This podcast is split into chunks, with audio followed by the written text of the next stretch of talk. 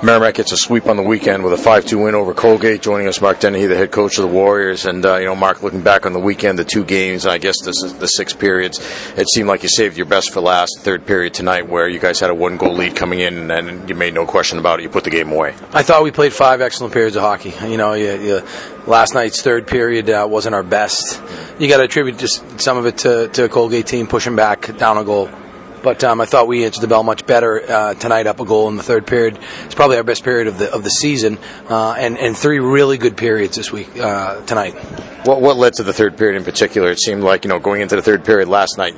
Uh, what we saw tonight was what we would have expected to see then. It didn't happen then, but it did tonight. Well, it's a learning curve. I mean, you know, you, are learning to win every year.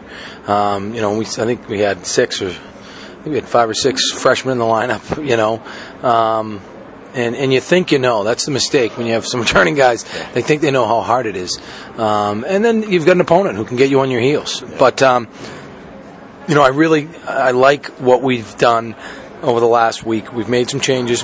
Guys have embraced it, and uh, we're skating, and that's what we need to do because I think we have a pretty good skating team. Yeah. Uh, Brett Seney wore the game tonight. Uh, got a goal tonight. Uh, terrific play because I thought it was a symbolic of you know when you work hard, good things happen. He makes a, a good play to strip a guy of the puck and then go in and score. I thought he played his best game of the year tonight. Um, you know, Brett has a lot of ability, and he uh, works very hard. Uh, sometimes he, you know, he doesn't always, uh, you know, he's really working on his play away from the puck, and I'm proud of his effort tonight. Even last night, he did a great job on a back check in. I'm taking a penalty on it, but he worked his tail off.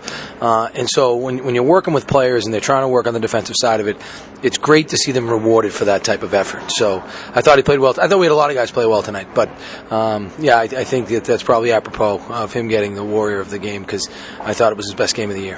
What you talked about then with uh, with, with uh, you know, getting rewarded. I mean, is the fact that he is, you know, one of, if not your your key marquee player that the other guys maybe look to for some leadership, especially now that he's a junior. You you expect that out of him. Is it that, that much more important to the rest of the team to see him do things like that? Well, you know, we if if you're going to do anything, you need your older players, your veteran players to play well. And um, you know that that to us is a good sign when you've got guys like Jared Colquist and and uh, and Brett Seney, um, Alfred Larson. I thought played a really good game tonight as well. We had a lot of our players play well, and some of our best players play their best games of the year.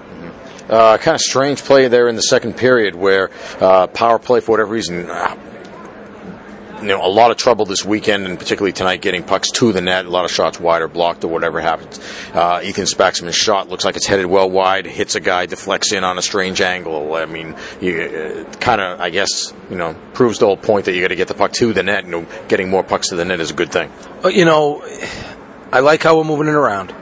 But at the end of the day, you got to get pucks and bodies to the net, and I don't know that we're ready to shoot enough. Um, and so hopefully that's just uh, an indicator to our players that you know any shot is a good shot if you can get it through. You know.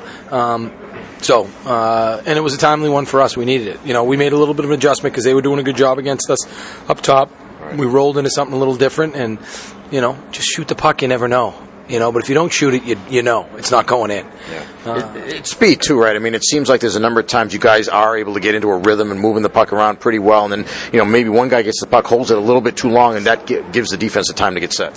It does, you know, and, and that's why you have to be. Uh, listen, it's it's hard to score in the power play. You've got five goalies out there. You've got a goalie and four guys that are willing to block shots, yeah.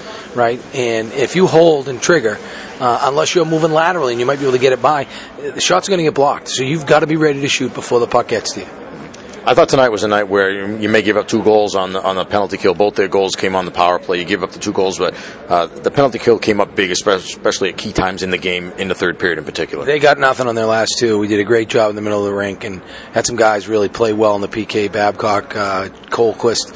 I mean, how good was, was John Lashin on the penalty kill this weekend? He was a, a, a monster. And then you, you need you got to make a couple saves too. So um, no, I thought when it and that's what special teams too. You want it to be good when it needs to be. So I think think we get the game winning goal in the power play. I believe, unless Seney's was. Seney's uh, might have been. No, even strength, yeah. Yeah, and, um, but but we score a power play goal to go ahead, and then we, we do a great job on the penalty kill when it matters. And uh, the way they're calling it now, you need your special teams to be good. Yeah. Speaking of even strength, you outscored them four to nothing at even strength tonight. On the weekend, you get a total of nine goals with only two coming in in three games. So uh, you know, pucks going in the net this weekend is a big plus for you. We played a lot better. I mean, again, uh, no excuses. We hadn't played well until this weekend, and some of it has to do with the opponent, right? I mean, you look, Clarkson goes and ties Providence and beats Lowell. Um, you know, St. Lawrence didn't play as well as it played against us last night, but I think that's a darn good team. Um, you know, you got to give some some credit to the opponent, but uh, we needed to play a lot better, and, and I'm happy with how we answered the bell this weekend. All right, so you have Boston College coming up Tuesday night. Uh, not a lot of turnaround between now and then, and uh, you probably need to take a day off as well. Uh, what'll be the prep like between now and then? Uh, you know, we won't know. We'll watch film tomorrow, tonight, tomorrow on, on them, and give our guys a day off, and, and come back on Monday ready to go. Oh, last question. Sammy Tavernier, the play at the end of the game, uh, strange play. He got hurt. How is he doing? I think he'll be okay. I think it's just a contusion, you know, but uh, he was pretty sore. All right, good to hear. Well, thanks a lot, Mark. We appreciate it. Congratulations. The two game sweep. We'll see you Tuesday against BC. Thanks, Michael.